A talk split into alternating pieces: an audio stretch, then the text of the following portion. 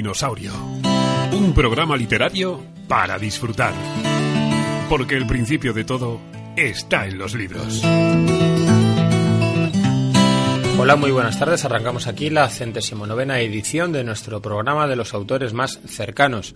Aquellos escritores de la región de Murcia, también de Alicante, que acogen eh, nuestras emociones y nos, nos, dan esos ratos de, de ocio y, y, distracción que tanto nos gustan. Y bueno, pues en el apartado técnico decir que tenemos a Juan José Buendía, como todas las semanas, cuidando de que todo vaya bien.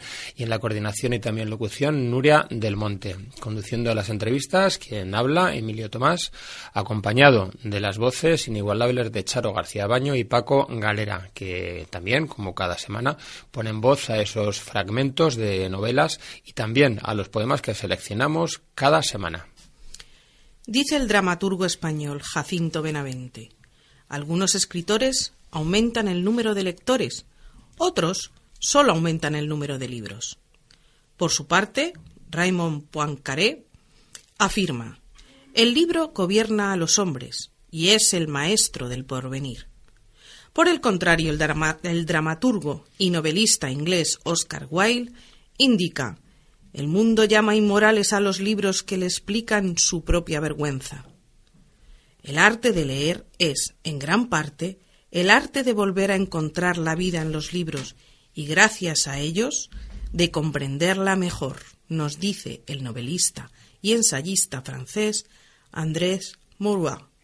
Pues ya lo sabéis, a leer y a escribir, que son actividades perfectamente complementarias y muy necesarias. No nos cansaremos de repetirlo cada semana. Pues para conocer y para leer, nada mejor que los siguientes titulares con los que arrancamos nuestro dinosaurio. Hablaremos en primer lugar con el escritor novel Carlos Hernández, quien acaba de presentar su primera novela, Susurros de la Nipa, editada por Dokushow Ediciones. Alberto Gilpardo acude a su cita con el dinosaurio con un nuevo audiolibro, en esta ocasión con La Venecia de Vivaldi, del autor Patrick Barbier. Asimismo, nuestra entrañable Gudea de Lavas nos recibirá en su sillón de los relatos con una nueva historia, Silencio sin silencio, que está dedicada a todas aquellas mujeres que sufren maltrato. Y finalizaremos el programa de hoy hablando en Autores de Para enamorarse de la vida con la autora de Alas de Mariposa, Begoña Hernández. Pues ya, sin más, vamos con el desarrollo de nuestro programa literario semanal.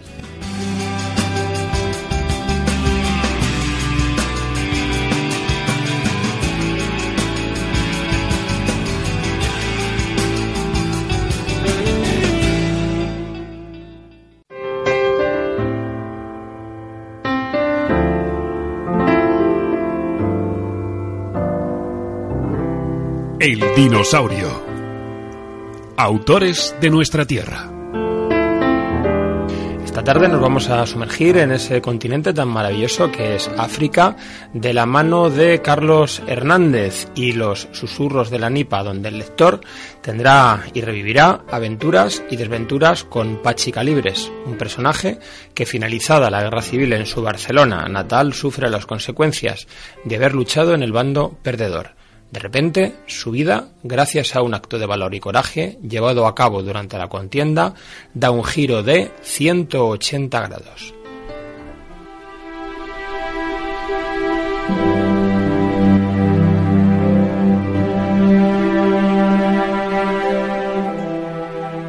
El alboroto típico que generaba un barco que partiría en 20 minutos hacia una colonia situada en Centroáfrica, llamada Guinea Ecuatorial, desconocida para la mayoría y conocida para pocos, se notaba de sobra provocado por el ir y venir de gentes de diferente calaña.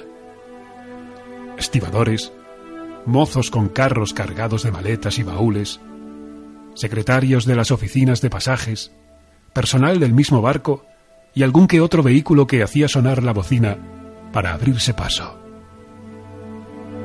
Además del alboroto de los pasajeros que deambulaban por el muelle, de los ya subidos o apostados en las cubiertas, de la singular procesión de familiares y amigos que se quedaban en tierra, y de las patrullas del ejército que pedían de forma rutinaria la documentación. En ese panorama de humanidad enrevesado y bullicioso, caminaba Paco, con una vieja mochila de sus tiempos de montañero, sombrero, cómodos pantalones marrones de corte chino, botas de lona y camisa de manga larga, remangada de color beige. Un atuendo, como él diría, adecuado a la situación. Su entrañable amigo Rofer, pegado a él, le acompañaba como si de un familiar se tratase. Carlos Hernández, muy buenas tardes. Carlos Hernández, muy buenas tardes. Dime, hola Emilio, buenas tardes. Bueno, eh, vemos que te has quedado tan tan tan obnubilado con, con el fragmento que ya ni, ni respondías. No, estaba totalmente metido en la escena que, que a mí cuando en su momento la escribí, que quería precisamente eso, el, el, crear el, el, bullicio de, un puerto, ¿no? De, de la cantidad de gente que hay alrededor de un barco que va a partir. Claro, escribirlo es una cosa, el oírlo ahora, pues te quedas un poco así como diciendo, oye, pues sí, estamos en un puerto. Y, suena bien y está escrito muy, muy bien. Carlos, tengo además una compañía muy especial, sabes que Gudea de la Gas eh, tiene una sección aquí fija, que es la, el sillón de Budea, pero en esta ocasión le hemos puesto el Sarakov, eh, le hemos puesto unas buenas botas, el machete, machete. pega Budea todo. Así que aquí lo tengo. Encantadísima. dale el machete, pero no la pongas a chapear. Eh, a chapear, ¿verdad? Con lo que riñona eso. Madre mía. Pues bueno, pues estamos aquí para hablar de, Guinea Ecuatorial. Oye, ¿qué tendrá Guinea Ecuatorial? Aquí estamos en Murcia y tenemos aquí muchos guineanos. Guinea tiene mucho y en aquellos años más todavía. Un veneno, ¿verdad? Un veneno que se mete en la sangre. ¿A que sí? Un veneno bueno. Veneno una bueno. un algo, algo tiene, algo especial que, bueno, que se decía siempre que el que llegaba o se quedaba o se o se marchaba en el mismo barco en el que había venido. Sí, verdad, es verdad eso, es verdad. ¿Eh? Al final, pues bueno, tiene su tiene su gancho, ¿no? Y te abduce, Guinea te abduce, África ¿Tú, tú cuando, perdón, tú cuando ¿Naciste allí, Carlos? Es que no lo tengo claro. ¿Naciste allí? allí? Naciste allí. ¿Y a qué edad te fuiste de Guinea? A los 10 años. A los 10 años. 10 años muy, muy crío. Ya. Me fui muy crío. Mis hermanos sí que lo vivieron, porque ellos tienen Roberto tiene 10 años más que yo y Marta tiene 11 años más que yo. Y te habrás apoyado, lógicamente, como yo me apoyo en las memorias, bueno, no viene, no viene ahora cuento eso, perdóname, eh, te apoyas, te apoyaste, pues me imagino, con las cosas que te contaron tus hermanos, supongo yo, tus padres. me he apoyado muchísimo en Marta, porque Marta, eh, bueno, Marta tiene, mm. todos somos muy africanos y todos queremos mucho a Guinea, pero Marta tiene un un, amor especial hacia aquella tierra.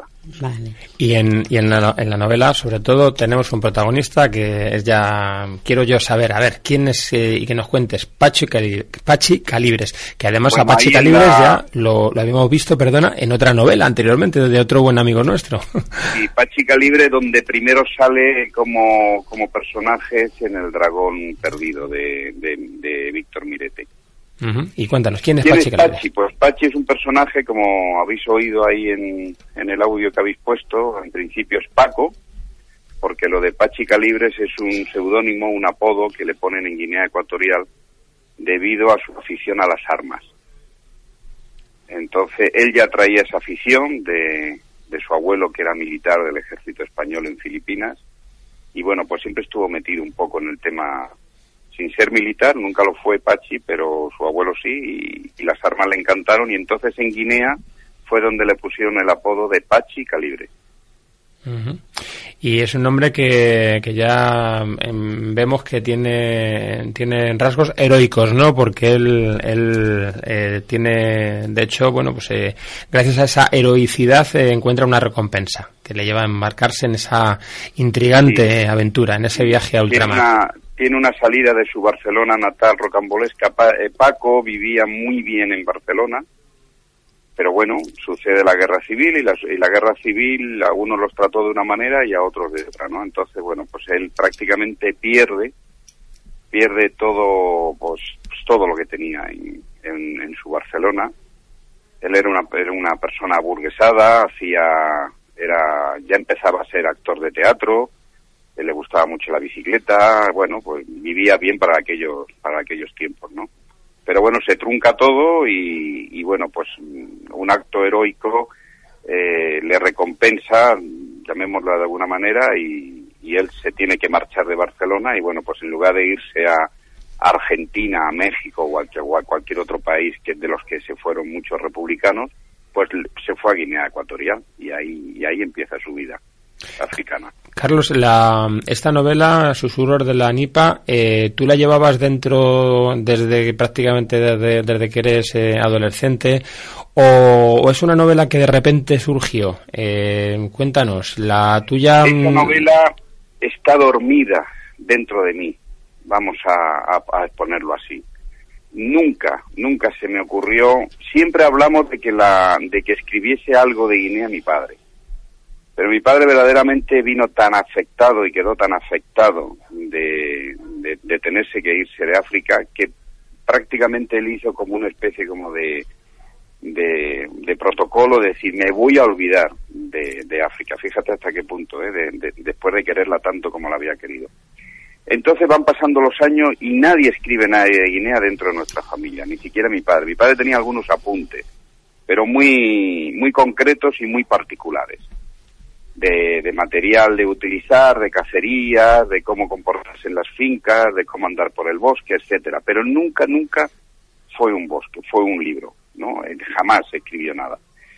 A raíz del, del dragón perdido, pues yo empiezo a meterme en, en este mundillo de, de, bueno, pues de gente que, que escribe, de gente que, que tenéis novelas hechas, de, gente que se dedica a esa distribución y a, hablar de todo, de todo esto que es lo que es el libro, ¿no? Y, y bueno, pues ahí, paf, se me enciende la, la bombilla o las ganas o la idea y digo, pues lo voy a escribir yo y así es como surgió Susurros de la Nipa. Susurros de la Nipa, que está editado por DocuShow, que, bueno, una editorial muy muy joven, también son buenos amigos y la verdad es que están trabajando muy muy bien. Para ti habrán sido todo facilidades, seguro. Yo estoy muy contento. Han sido dos cosas importantes dentro de este mundo. Primero, poder escribir esta novela, que ya te digo que nunca he sido escritor, nunca se me había pasado por la cabeza, y no solamente termino una novela, sino que conozco a esta gente, me los presentan y te digo la verdad, se están portando muy bien, me gusta su forma de trabajar, están yendo muy lentos, pero concretando mucho las gestiones que hacen y creo que eso va a ser muy bueno para todos los libros que están encima de su mesa. Eh, susurros de la Nipa, para quien no haya leído la, novela, la Nipa, ¿qué es la Nipa? La Nipa, ¿qué es la Nipa? La nipa, Gudea, ¿qué es la nipa? Pues, Cuando llueve, ¿qué pasa? Bueno, mm, voy a cuéntalo tú, cuéntalo tú, que eres el, que, que, tienes que hablar de esto, cuéntalo tú. No quiero tampoco desvelar mucho el, el, título. Vamos, la nipa es un material que se hace con un, con un producto natural que es parecido, para que la gente nos entienda, a las hojas de la palmera. Entonces esas hojas se cortan de una manera, se trenzan de una manera muy peculiar y se hacen unos tejados en las viviendas típicas de Guinea Ecuatorial, ya sean las viviendas de los poblados o, sea, o ya sean las viviendas donde vivían los colonos. Luego ya vino la chapa, la uralita, etcétera. Pero lo primero, lo primero son la nipa. La nipa es los tejados autóctonos que tienen las casas típicas de Guinea Ecuatorial. ¿Por qué susurros de la nipa? Eso hay que leer el libro. Eso hay que leer Para el libro. saberlo en este libro nos vamos a encontrar aventura, nos vamos a encontrar romance, nos vamos a encontrar emoción. ¿Qué nos vamos a encontrar, Carlos? Todo eso que has dicho. Es una novela que yo lo que he querido hacerla, no he querido que sea una biografía, porque, bueno, pues mm, para mí Pachi Calibre, Francisco Hernández, es la persona más importante del mundo, porque es mi padre, ¿no? Pero para los demás, ¿no? Entonces no he querido hacer una biografía ¿Qué, he hecho? Ha sido coger historias y cosas que le han pasado a él y meterlas en la novela. Y aparte, al personaje que es Pachica Libre, lo he involucrado en aspectos históricos que realmente pasaron en la colonia de Guinea, pero que él eh, lo involucro, lo meto de lleno en, en, esas, en esas historias. En Susurro de la Nipa vas a tener emoción, vas a tener eh, amor, eh, vas a tener aventura, pero mucha, mucha aventura, vas a tener ternura, mm, quizás te puedo decir que, te va a hacer llorar algunos fragmentos de, de Susurros de la Nipa, otros te va a expandir el corazón, te lo va a abrir entero. Hacia la humanidad, hacia la sociabilidad, hacia el negro, hacia el indígena, hacia la vida, hacia lo que es vivir en un territorio tan distinto, tan distinto como era Guinea Ecuatorial si la comparamos pues, con las Ramblas de Barcelona, que es donde él vivía. Pues esa Ramblas de Barcelona y esa ciudad en la cual arranca Susurros de la Nipa.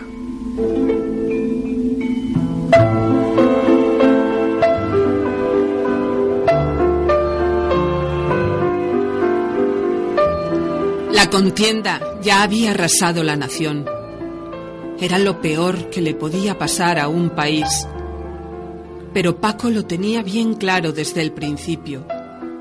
No permitiría un cambio tan brusco en su forma de ser, en su forma de vivir, su forma de pensar, como el que estaba gestando el bando nacional. Sus relaciones abiertas y costumbres culturales eran altamente sociales y aperturistas gracias al teatro. En cambio, ahora se encontraba con 24 abriles y la sensación de haber perdido sus ilusiones de prosperidad por culpa de los acontecimientos acaecidos durante los últimos cuatro años. Cabizbajo, zanganeaba por su querida Barcelona. Pero en esta vida se abren y se cierran puertas y las etapas van pasando por delante de uno mismo. Y Paco no iba a ser menos. Carlos, ¿la, la vida es distinta a bordo de un pickup rodeado de vegetación ecuatorial? ¿La vida, perdona? Sí, digo que si la vida es distinta a bordo de un pickup mm, eh, rodeado de vegetación ecuatorial, esos pick-up a los que tú tanta referencia haces en la novela. Sí, eran, eran los vehículos que más, que, en esa época de Guinea era lo que más circulaban por allí. Pues tú fíjate, claro que era totalmente distinto. O sea, él llega a... Bueno, pues él era un gran lector de Emilio Salgari y, se da cuenta que se está metiendo de lleno en una novela de Emilio Salgari, o sea, donde está viendo vegetación, donde está viendo árboles que él en la vida se podía imaginar que pudiese haber árboles tan grandes, tan altos y tan majestuosos, ¿no? Como los que había en Guinea. Entonces, eso es lo que a él le asombró. Él, él era también, él era muy montañero, y entonces, claro, esa naturaleza donde la hormiguita eras tú, pues él dice, madre mía, esto, esto, esto es tremendo, ¿no? Y sí, es muy distinta la vida dentro de una pick-up a la vida que él hacía en Barcelona. Y la vida de, Carlos Hernández es muy distinta desde que ha publicado este libro. ¿Ha cambiado mucho, Carlos? Ha cambiado mucho, sí. Y además ahí, en ese fragmento que has puesto, mi padre lo decía mucho, Carlos, en la vida son etapas. Lo único que tienes que hacer es ir afrontando y superando esas etapas. Algunas serán buenas, algunas serán malas. Y es verdad, esto es una etapa de mi vida que ha coincidido con una separación mía y, bueno, pues mira por dónde la separación ha dado un libro. Pero sí son etapas, sí son, son momentos muy distintos. ¿Por qué? Porque he conocido a muchísima gente que yo no conocía antes, me he metido en un mundo que yo no conocía antes y he hecho una gran cosa que nunca, nunca había hecho, pero es que más todavía, nunca se me había pasado por la cabeza de que yo fuera capaz de escribir un libro. Lo veía tan, tan difícil que para mí era algo imposible. Pues fíjate que ya te está... Te, está, estoy escuchando, al 100% y yo, perdón, te deseo de corazón, yo creo que lo deseamos todos, esta gran familia que somos de, de, bueno, de escribidores, sabes cómo me expreso yo, eh, que tengas mucho éxito. Mm, lloraremos contigo, nos emocionaremos, reiremos, saborearemos los, sabores maravillosos, los olores. Estaremos contigo dentro de ese libro. Yo, por mi parte, te deseo y sé que todos, de corazón, que tengas mucho éxito, Carlos. Y en el dinosaurio, todos, aparte de, de Budea, eh, te lo deseamos también. Y estamos seguros de que vas a ser muy feliz en tu trayectoria literaria y esperamos que sea larga y fructífera. Bien, por Carlos. Un besote. Muchísimas gracias. Beso y abrazo a todos vosotros. Pues un abrazo ya muy, estoy, Ya estoy, ya estoy escribiendo la segunda, ¿eh? que no tiene nada que ver con susurro, pero ya hay pues cerca de 180 páginas de la siguiente novela. Pues muy bien, ¿no? Genial. Le he dicho a Carlos, un abrazo muy fuerte y ya sabes que aquí te recibiremos con los brazos muy abiertos. Felicidades. Muchísimas gracias.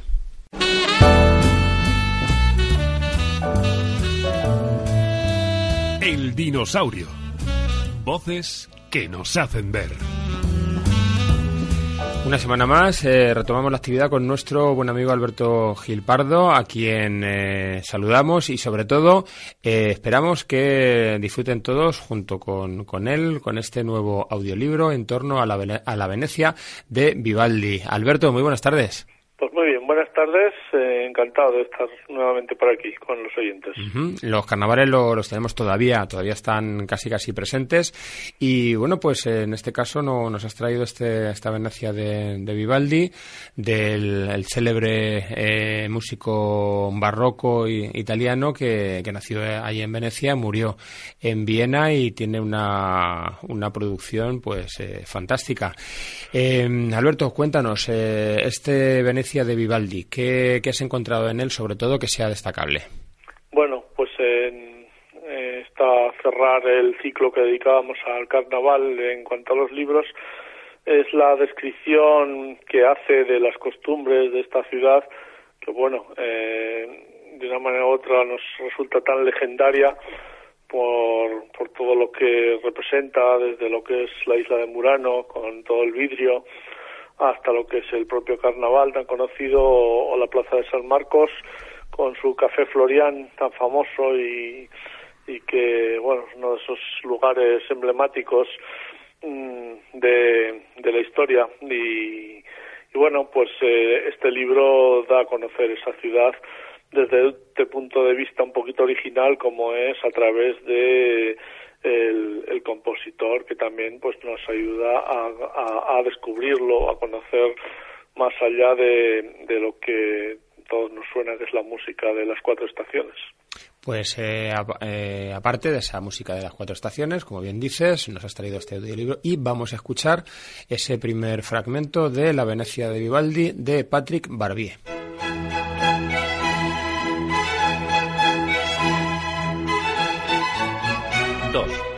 Fiesta en casa de los Contarini. Muchas pequeñas cortes europeas de finales del siglo XVII habían podido envidiar la fortuna y el esplendor de la familia Contarini. Las cartas de Monsieur de Beaumaurier, publicadas en París por el Mercure Galant y diversos testimonios de viajeros del tiempo, dan cuenta de los fastos inauditos de los que era capaz una familia patricia de Venecia, en este caso la del procurador Contarini, alrededor de 1680. Si incluimos aquí tales relatos es porque muestran de manera ejemplar lo que fue, para una familia de la nobleza, el arte único de recibir y de organizar fiestas en una residencia veraniega de tierra firme. Los Contarini poseían en Piazzola Sulbrenta, entre Venecia y Padua, lo que entonces modestamente se llamaba una villa, y que no es otra cosa que un soberbio palacio. Está circundado de canales que sirven asimismo de albercas y vierten las aguas a un gigantesco estanque circular rodeado de arcadas y estatuas.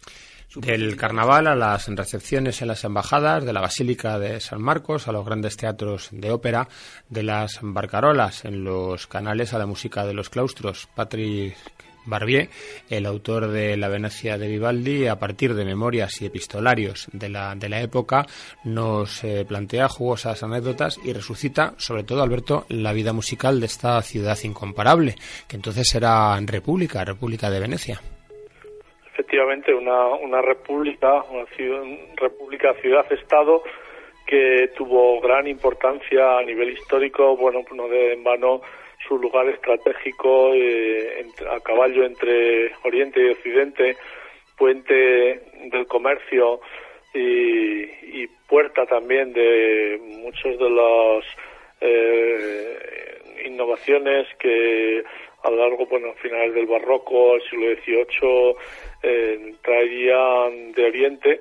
Y bueno, pues desde el, desde, el, café que hablábamos antes del Florian, hasta bueno distintas eh, eh, exquisiteces o productos exóticos con todo este esta vida de lujo de fasto y, bueno tan legendaria y bueno todo nos suena todo lo que es ese ambiente de Casanova entre los canales con, con toda esa magia los canales los palacios el esplendor y, y en cierto modo la promiscuidad también.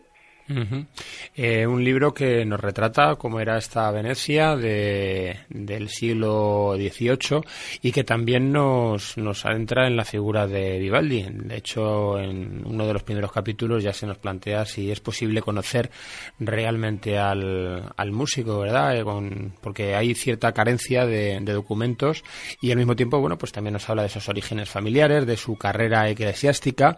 Eh, hay que recordar que, que se le llegó a denominar como el cura rojo y el prete roso. Y bueno, pues un nombre con, con una vida también azarosa.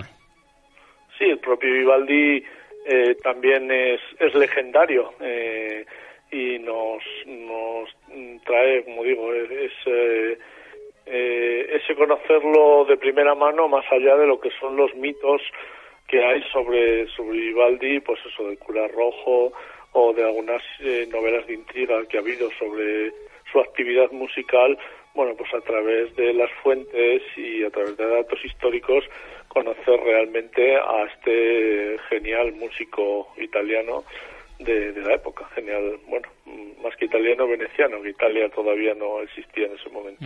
Todavía no. Eh, Italia habría que esperar al, final de la, del siglo XIX para la, la, reunificación, digamos, la, la, fundar, la refundación de Italia.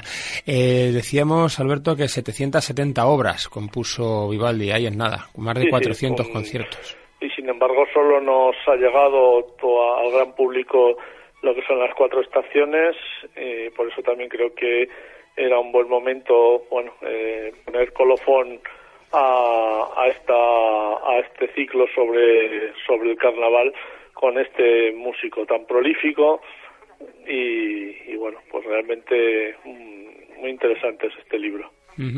Decir que quien quiera, quien esté interesado en encontrarlo en papel, La Venecia de Vivaldi, de Patrick Barbier, está editado por Paidós Ibérica, la, edición que nosotros hemos encontrado desde el año 2005 y es una edición bueno pues reducida de 208 páginas y pues ya como decíamos antes eh, con un capítulo dedicado a, a, Vivaldi quién era quién es eh, Vivaldi descubrir también Venecia en los tiempos del, del, eh, del músico y bueno, pues eh, tratando también sobre las costumbres venecianas, la, las fiestas, eh, la gloria musical de, lo, de los más humildes, otro de los capítulos, el prestigio musical internacional, Vivaldi y la, y la pietà, la música sacra, por supuesto, y las fiestas religiosas, que también tiene una, una importancia capital en, en, toda esta época, y la, la propia ópera veneciana y su público, porque Venecia, no hay que olvidarlo, fue la capital de la ópera en el siglo XVII. Efectivamente. Ahora digo que es eh, eh, como he comentado eh, a lo largo de, esta, de este pequeño comentario, pues es eh, un libro muy interesante, atractivo, que, bueno nos pone de, moda el, exotismo de, esta ciudad y que nos anima a visitarla de primera mano. Pues para animarnos un poco más, vamos a reproducir un segundo fragmento de esta, La Venecia de Vivaldi, de Patrick Barbier de las puestas en escena pensadas exclusivamente para los invitados a la fiesta. El primer día se volvió a representar la ópera del año anterior, Lea Machoni, de tres horas y media de duración. Interpretaron la obra trescientos actores, entre ellos cien mujeres amazonas, cien hombres disfrazados de moros, cincuenta hombres a caballo, sin contar pajes, lacayos, cocheros, etc. Al final del espectáculo apareció en escena una carroza recubierta de bordados de oro, tirada por seis fogosos caballos de batalla. Al día siguiente la tarde se dedicó a un sencillo paseo ante el palacio de más de 150 carrozas de seis caballos en las que se pavoneaba la élite aristocrática veneciana y extranjera. Esto, Alberto, eran espectáculos, ¿eh? Y decimos de los de ahora. Sí, sí. Eh, bueno, eh, nos cuenta muy bien, con muchos detalles, esa, esa representación. Bueno, pues eh, Alberto, ha sido un, placer como, como, cada semana tenerte aquí para cerrar esta, esta pequeña serie en torno al, al carnaval y ya con esta eh, con esta primavera de las cuatro estaciones que ya la tenemos casi casi inminente ya con nosotros. Así que nos ha servido esta Venecia de Vivaldi como tú has comentado anteriormente para enlazar con, con este mes de marzo que vamos que ya está cogiendo una, una velocidad tremenda bueno pues nada eh, retomaremos marzo con el siguiente tema y bueno pues efectivamente ya apunta el buen tiempo y bueno la el renacer de la vida. De, esas cuatro estaciones empieza la primavera. Pues muy bien, Alberto, como siempre, lo dicho, es un placer contar contigo y siempre, como dice nuestra amiga Gudea, somos un poquito más sabios con, contigo. Bueno, muchas gracias. un abrazo. Hasta luego.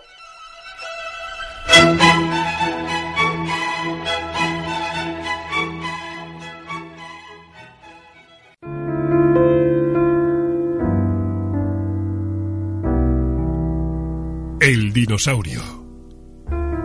El sillón de los relatos.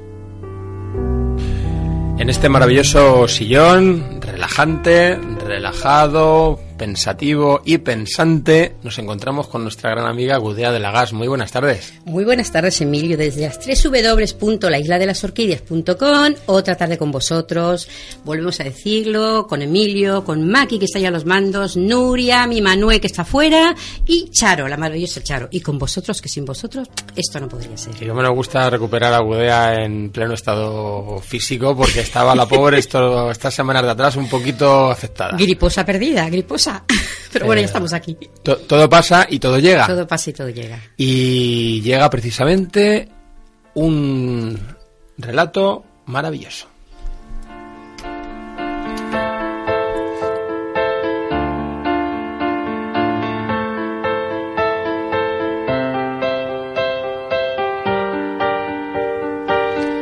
Él era un hombre infiel por naturaleza y ella practicaba el deporte de la santa paciencia, alternado con el ejercicio de la resignación. Él alardeaba entre los amigos más íntimos los siete polvos echados aquella primera noche de la luna de miel. Ella fue una virgen sumisa, a la que se le negó la noche de blanco satén. Él fue una mala bestia en aquel cuarto de aquella casa prestada, por un amigo en común para esa primera vez de aquella Virgen. A él le gustaban las mujeres más que la magra con tomate, y ella se moría por guisarle esa magra con tomate. Era tan caballero con las mujeres que jamás se olvidaba de presentar a la de turno cuando había que hacerlo. Ella se conformaba con no caminar cuatro pasos tras él como si fuera una geisha salida de las normas del libro de shogunato. A él no le importaba lo más mínimo, es más, alardeaba de ello que se comentara sobre la sumisión de Rosa. Por algo era un depredador de corazones, a los que ataba la grupa de su vida, hasta exprimirlo como al zumo de un pomelo rojo. Wedea decía yo que un relato maravilloso, pero lo que cuenta es tremendo. Maravillosamente bien escrito, pero es tremendo lo que cuenta. Es muy duro y es más duro sabiendo que es real, que una persona me lo contó, una mujer me lo contó hace bastante tiempo y bueno, yo me puse a escribir lo que sentía, lo que ella me contó y lo que yo sentía y la verdad que es durísimo, durísimo, pero es real, ¿eh? Todo real. Como tú eres una... decir, mira, por ejemplo, a título de, una curiosidad morbosa, que esa noche de, luna de miel, esos siete polvos que echó este hombre, fueron en una, en una casa de unos amigos en Madrid pasaron la primera noche de luna de miel en Madrid. como cosa morbosa, eh, lo cuento, pero para que veas. O sea, es que es real como la vida misma. Es muy duro y hay muchas, muchas rosas por el mundo. Muchísimas rosas. Te voy a preguntar, como eres una mujer trotamundos, que dónde había sucedido, ya me, ya me respondes que en, que en Madrid, pero ella vivía en Madrid. Sucedió en Madrid, era realmente vivía en África, vivía en Guinea, una persona de Guinea. Una mujer, un hombre, un matrimonio, una pareja de, Guinea. Pero se fueron a pasar, cogieron el avión y la luna de miel las vacaciones, los seis meses que te dan de vacaciones de campaña, pues se fueron a la península Y entonces ella eh, pasó eso del colegio de monjas, se casó muy joven, se casó con 17 años, y esa persona pasó, esa niña pasó del colegio de monjas a un hombre hecho y derecho, mm, muy machista y muy cruel, esa es la verdad, sin saber, bueno, sin saber que era por, yo creo que esas cosas se tienen que notar también, porque una, una, bestia así que no tiene otro nombre, se le tiene que notar. Pero bueno, eh, una cría de 17 años, ¿qué va, qué va a notar también una niña de 17 años? Y es real. Eran personas, personas que existieron en África. ¿Cuándo sucedió esto? ¿En qué año aproximadamente? Pues mira, te voy a contar más, a ver, mmm, espera, perdón, sobre el año, sobre el 65 o 64. Yo te preguntaba que en qué año eh, pero sobre todo porque ahora viene mi reflexión. ¿Verdad que podía haber sucedido ayer? Totalmente, pero es que no ha cambiado nada. Hombre, a ver, hemos avanzado, gracias a Dios. No, pero lo, que, lo que cuentas no ha cambiado nada. No ha cambiado nada. El que es machista y cruel sigue siendo machista y cruel. La única diferencia quizá es que la mujer ya se revela más, pero bueno, ahí tienes las, los asesinatos que hay y todas estas cosas que hay ocurren, sigue siendo así. O sea, es verdad que eso no ha cambiado, o sea, esto no ha cambiado. Es, un relato atemporal. Atemporal. Realmente, y mira, mira que eso sí que es duro, ¿eh? Es durísimo. Yo, o sea, yo mm, cuando me lo contaba, yo mm, dirás qué ñoñería, no, no era una ñoñería, me saltaban las lágrimas. Me saltaba, es que me quedé de piedra, porque yo no lo imaginé. Hombre, yo veía el carácter de él que era un carácter fuerte, que era un carácter llamaba la atención, le gustaba, ¿sabes lo que te digo? Pero yo nunca imaginé estas trastiendas, ¿no? Pero es una trastienda durísima, durísima, durísima. ¿Y cuándo, cuándo decidiste escribirlo? Bueno, eso no, de esto que pasó en el 60 y que te he dicho 64, 65, ¿no? Pues esto fue en el 2000, fíjate tú, fíjate tú, pues yo no sé, sería en el 2014, el 2015, una cosa así, tú fíjate. Lo que pasa es que es una cosa que pues que llevo no dentro y que esa persona además ella la, la he seguido viendo, él, ya ha muerto, eh, lo seguí viendo, también una relación de amistad y tal y cual, o sea que siempre ha estado presente, ¿no? Siempre ha estado presente. Pero ella sufrió muchísimo y como ella, ella quizá es el, el, icono triste de esas mujeres que realmente ayer hoy y tristemente mañana, tristemente, pues seguirán teniendo, siendo esas vírgenes Fíjate, se, me está ocurriendo, según estamos hablando, que cuando, cuando sea el, el, día, en fin, que se, que se reflexiona sobre estas cosas, en, en, noviembre podríamos recuperar, aparte de, pues de, este, de este relato, también, ¿te acuerdas? Del, del poema de Pilar Álvarez, del Olivo. Ah, sí, también, sí, también está en esa línea. Está en esa línea, efectivamente, y es maravilloso, es una preciosidad. Que también es intemporal, claro. Bueno, en este caso es, temporal porque habla de las mujeres que han ido muriendo durante Sí, pero vamos, mm, yo creo que mujeres asesinadas por su pareja han habido siempre. Lo que ocurre que a lo mejor ahora se, se nota más o, o, entre comillas cruel y morboso se ha puesto más de moda. Así que, entiende, me estoy empleando una palabra absurda, pero en fin, no lo sé, pero yo creo que matanza siempre ha habido, ¿no? Es muy triste, yo lo veo tristísimo eso, pero no sé, a mí me parece muy duro y, y porque no, no, ha habido tiempo ¿no? de leerlo entero, porque es se llama el silencio del silencio. Luego eso, como ella va pensando en la habitación, en el silencio, oye lo típico que oímos, a lo mejor el vecino, y ya sabes cómo es el vecino de arriba o el de abajo. Eh, por eso se llama el silencio el silencio, porque en tu silencio oyes otras cosas que no que estás tú pensando, pero te desvían también del, del problema que tienes. ¿no? Decías tú que la chica tenía 17 años. 17 años. Pero también es, es muy actual el hecho de porque hoy en día hay muchos adolescentes en los uh, institutos. Tremendo. Se está dando el caso de que a los, a los profesores les están haciendo mucha mención a que, a que insistan para que las niñas se rebelen contra, contra sus novietes. que, hacen eso con ellas, las controlan. A mí es una cosa que me llama mucho la atención. ¿No te crees tú que hace mucho tiempo que yo me enteré de eso? Yo es que me quedé a cuadros, porque son gente joven, porque van para adelante, que son niños ya del 2000 y sin embargo, ves que no cambia, que es que no cambia la cosa. Es tremendo. Yo... En algunos casos hemos ido a peor. ¿eh? Ha ah, sido una, involución en lugar de evolución. Una involución, sí que es verdad. O sea, es tremendo. Yo, yo es que no puedo creerlo en el 2000 y niños jóvenes y niñas que pueden decir, déjame en paz y vete a paseo. Y sin embargo, se dejan dominar. Es tremendo. Que también ocurre en el hombre, ¿eh? Lo que pasa es que el hombre, si nos metemos ya, ondamos en esto, en el hombre, las mujeres que, son, que no vienen al cuento porque estamos leyendo esto, pero bueno, que somos mm, de otra forma, otro mm, más retorcida, lo que podemos con el hombre, me meto yo por hablar, en fin, eh, es psicológicamente machacarlo, que de eso hay. Lo que pasa es que parece que hay como una vergüenza, a mi parecer absurda, a reconocer que me está pasando esto ahí te quedas, entiéndeme. Pero psicológicamente es, son las armas que tiene la mujer, que es, que es mal, mala, pues es la forma, es la, psicológicamente, no la fuerza, por regla general. Pero vamos, la, la cuestión de, la, de los asesinatos y estas cosas, la violencia está ahí con las mujeres, la realidad. O sea, que en el hombre existe menos, pero existe. Pero la realidad es esa, ¿no? Que las matanzas, lo que tú dices, es un tema atemporal. No, tristemente. Por desgracia parece que vamos, vamos a, peor en muchos aspectos. Y mira que, mira que se hace, porque eso sí que es verdad que yo creo que la gente en eso sí estamos unidos. O sea, yo creo que hoy en día hombres y mujeres de bien, cabales, estamos todos unidos, que eso son, pues eso, que no, que no, que no, que no, que no. Yo los cogía todo, yo no lo digo porque estamos en la radio. Vamos, los dejaba bien, pero bien. Una lobotomía les hacía yo. Mira, que, se está, que se están haciendo campañas por en, favor de la, del, en fin, en contra de la, del acoso, en contra de la, de la violencia entre los jóvenes. A mí lo que más me preocupa es eso, la violencia entre los jóvenes. Me preocupa muchísimo porque fíjate el camino que les queda por recorrer. Si esas niñas aguantan esos carros y carretas, no sé qué será de ellas, pero en, en cuestión de, de, poquísimos años. O sea, es que es absurdo. Una niña que lo tiene todo, que está empezando a vivir y que aguante esas cosas, no tienen Y que los chicos hagan estas cosas hoy, hoy en día, yo es que no lo veo ni pie ni cabeza. Veo yo eso.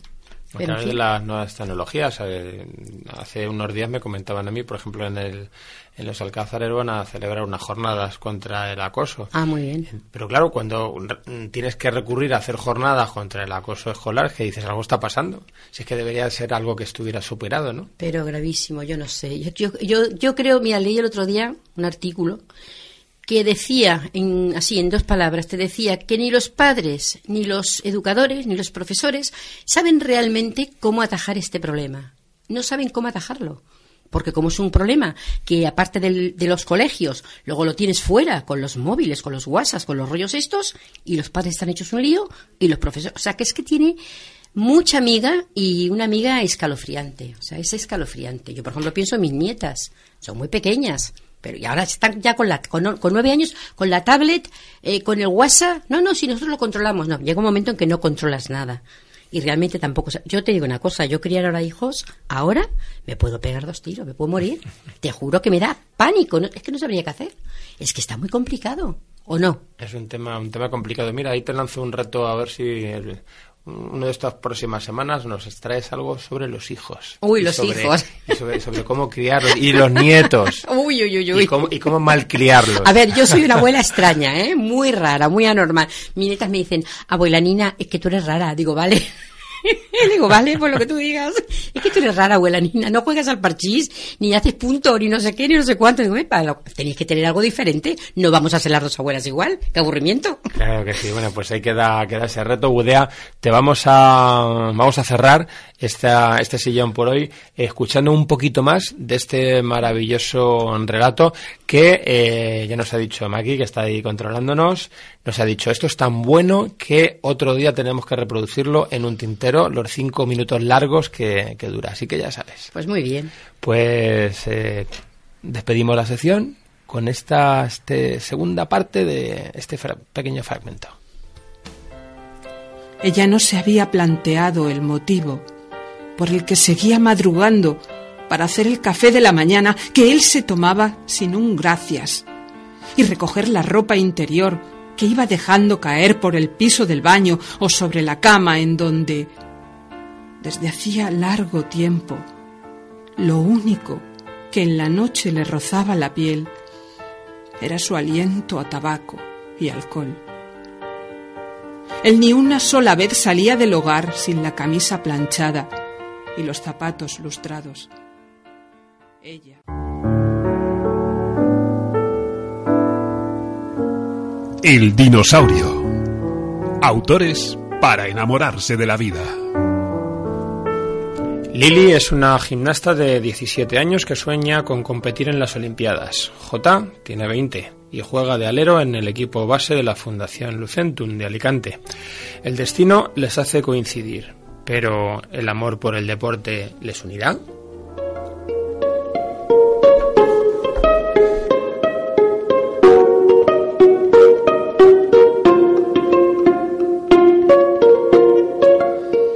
No sé cuántas veces le he dicho a Marina que no me llame así. Le tenía mucho cariño a mi entrenadora, pero aquel mote cariñoso estaba reservado a mi familia y amigos. Cogí la toalla, me sequé el sudor, di un último trago de agua fresquita y fui al centro de la moqueta.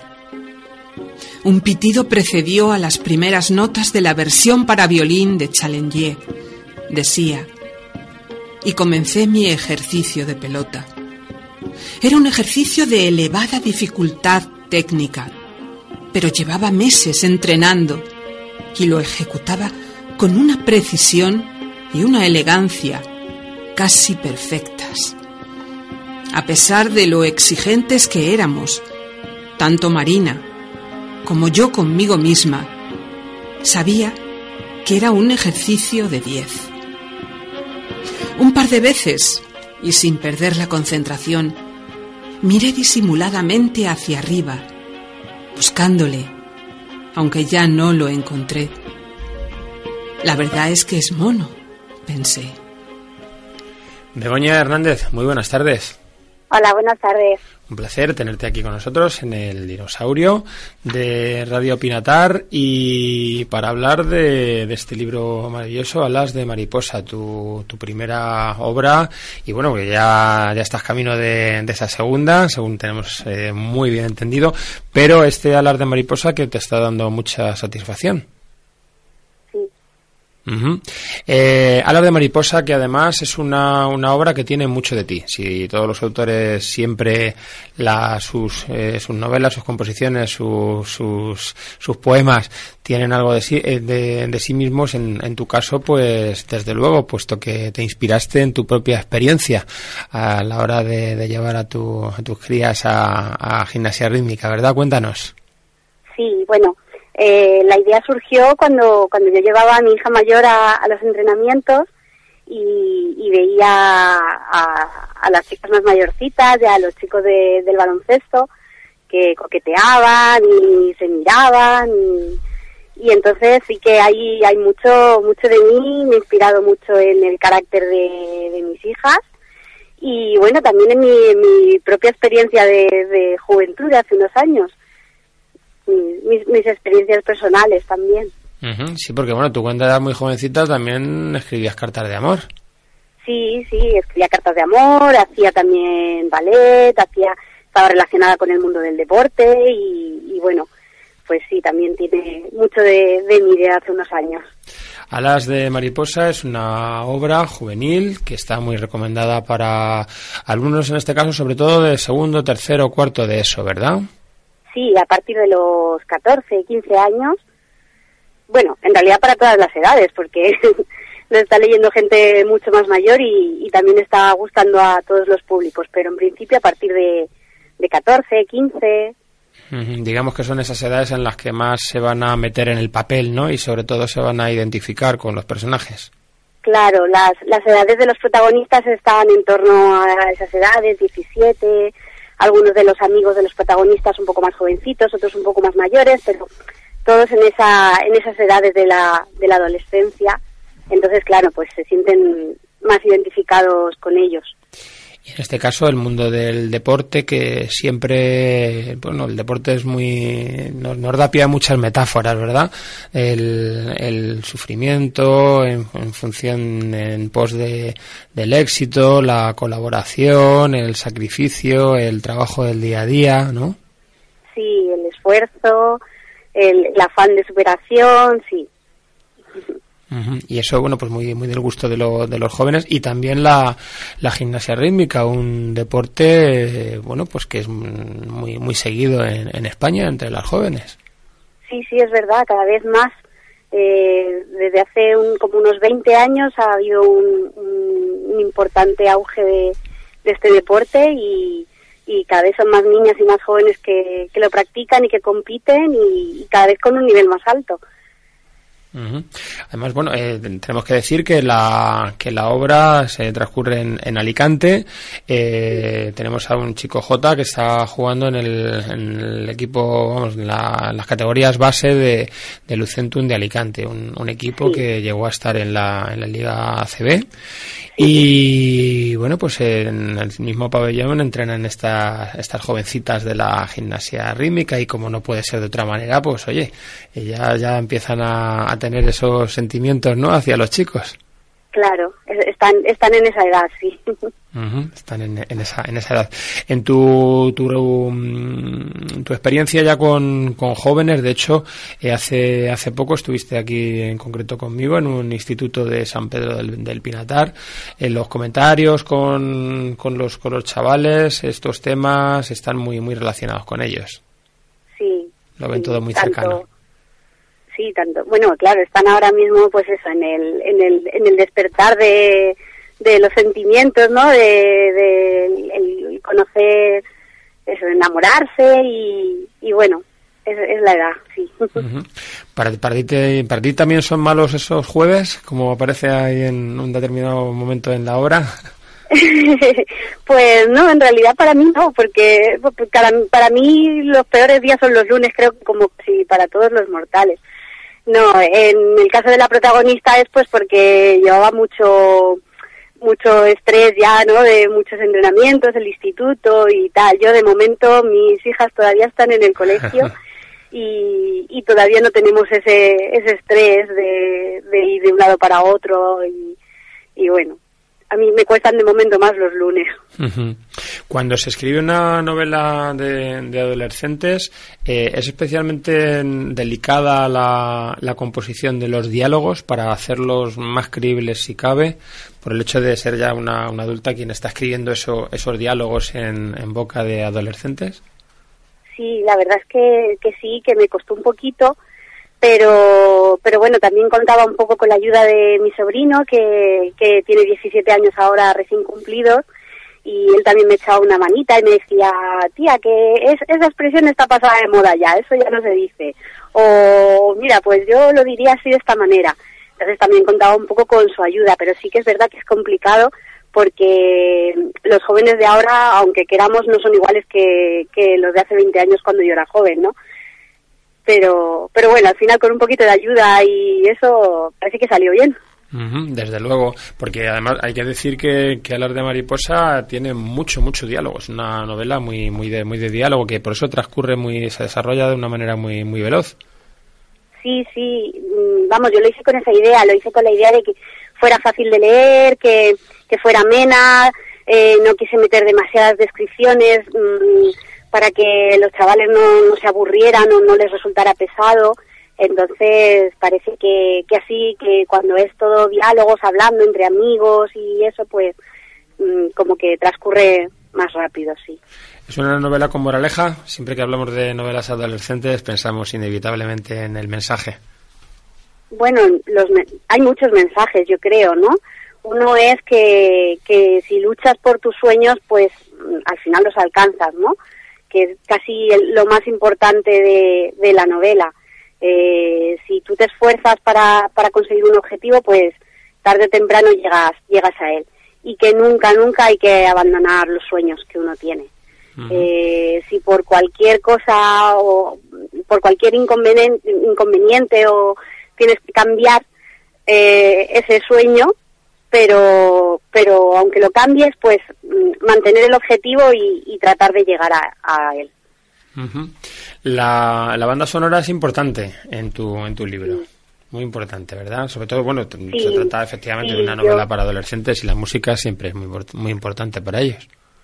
Sí, yo de hecho, bueno, crecí rodeada de música porque cantaba en un coro, estaba en una asociación musical y para mí la música siempre ha sido muy importante y siempre me ha acompañado cuando escribo, cuando, cuando leo, cuando siempre estoy escuchando música y eso también lo quise plasmar. Entonces, eh, todas las canciones que me iban marcando las iba metiendo en, en la historia y bueno, incluso hay una lista de, de Spotify con, con todas las, las canciones de, del libro que salen en el libro.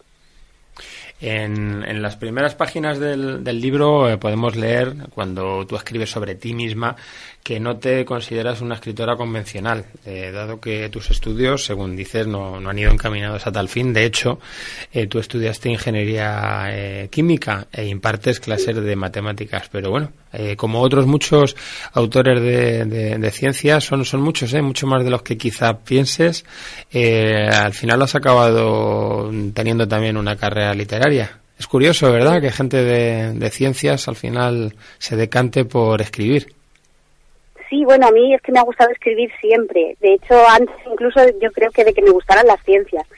Pero, y, bueno, de hecho mis mejores notas en el instituto siempre han sido en literatura, en, latín, en asignaturas más relacionadas a lo mejor con las letras que con las ciencias.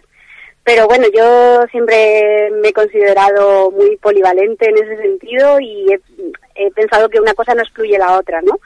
Sí que es cierto que, que suena raro que una ingeniera química pues eh, escriba novelas, pero sí que es cierto que conozco muchos escritores que han estudiado biología, que han estudiado empresariales, económicas, y, bueno, creo que creo que una cosa no, no excluye la otra. Eh, la obra tiene el, amor también como uno de, sus motores. Te hemos incluido, de hecho, en nuestra sección de autores para enamorarse de la vida. Y es que Begoña Hernández está enamorada de la vida, ¿eh? Sí. sí, la verdad es que no me puedo quejar. Tengo un, marido y unas hijas maravillosos y, y ahora mismo soy muy feliz y tengo todo, todo lo que, lo que puedo desear. Eh, todo lo que puedes desear y ya estás, eh, aprovecho, aprovecho, ya sabes que los periodistas somos así, aprovecho para preguntarte por tu próxima novela, te tenemos que sacar cosas nuevas. bueno, pues eh, ahora mismo estoy escribiendo o intentando a ratitos la segunda parte de Alas de Mariposa y está pendiente de ver si se publica o no pues una antología de relatos eróticos que, que tenía escrita ya de hace un tiempo y le he ido un poco dando forma y, nada, estamos pendientes a ver de, qué es lo que pasa. estás, recuperando la, la, esencia de la, de la juventud, ¿eh? Primero la, una novela eh, con el amor como fondo, también el erotismo, que también lo también escribías tu cosita, ¿verdad? Cuando eras más joven. Sí, Estás, estás, estás recuperando, eso está muy bien, Begoña. sí. Bueno, bueno, pues ha sido de verdad para nosotros un placer tenerte aquí en el dinosaurio. Te vamos a despedir con un segundo fragmento, en este caso en la voz de nuestro maravilloso Paco Galera. Esperamos que te haya gustado la, el primer fragmento de, Charo y bueno, pues para compensar vamos a traer ahora una, una voz de chico. En tu, en tu novela pues tenemos a, a, a Lili, tenemos a Jota, pues aquí tenemos a Charo y tenemos a Paco que te parece? Me parece estupendo. Pues lo dicho, Begoña, un abrazo, de verdad, muchísimas gracias por estar con nosotros. Y te, gracias a vosotros. Te despedimos con este fragmento y no será la primera vez que vengas por aquí porque ya sabes que esta es tu casa. Muy bien, muchas gracias.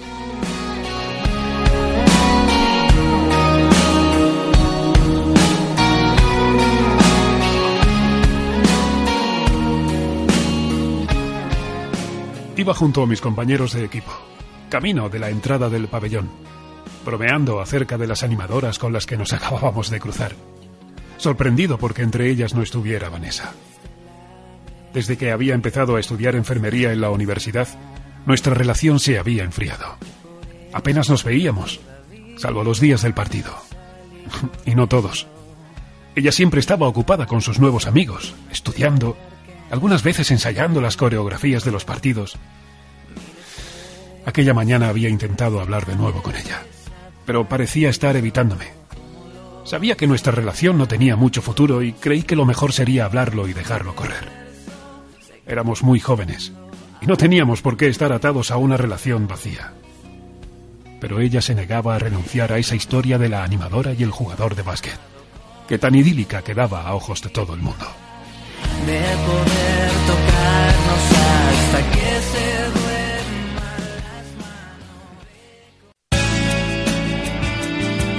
Otra semana más y esperando que lo hayáis pasado genial eh, con una entretenida hora alrededor de los libros en compañía de Alberto Gil, de la entrañable Gudea de Lagas y también de los autores Carlos Hernández y Begoña Hernández, nos despedimos hasta un próximo dinosaurio que llegará con nuevos contenidos, más historias que desarrollar y nuevos versos que compartir. Dinosaurio 110.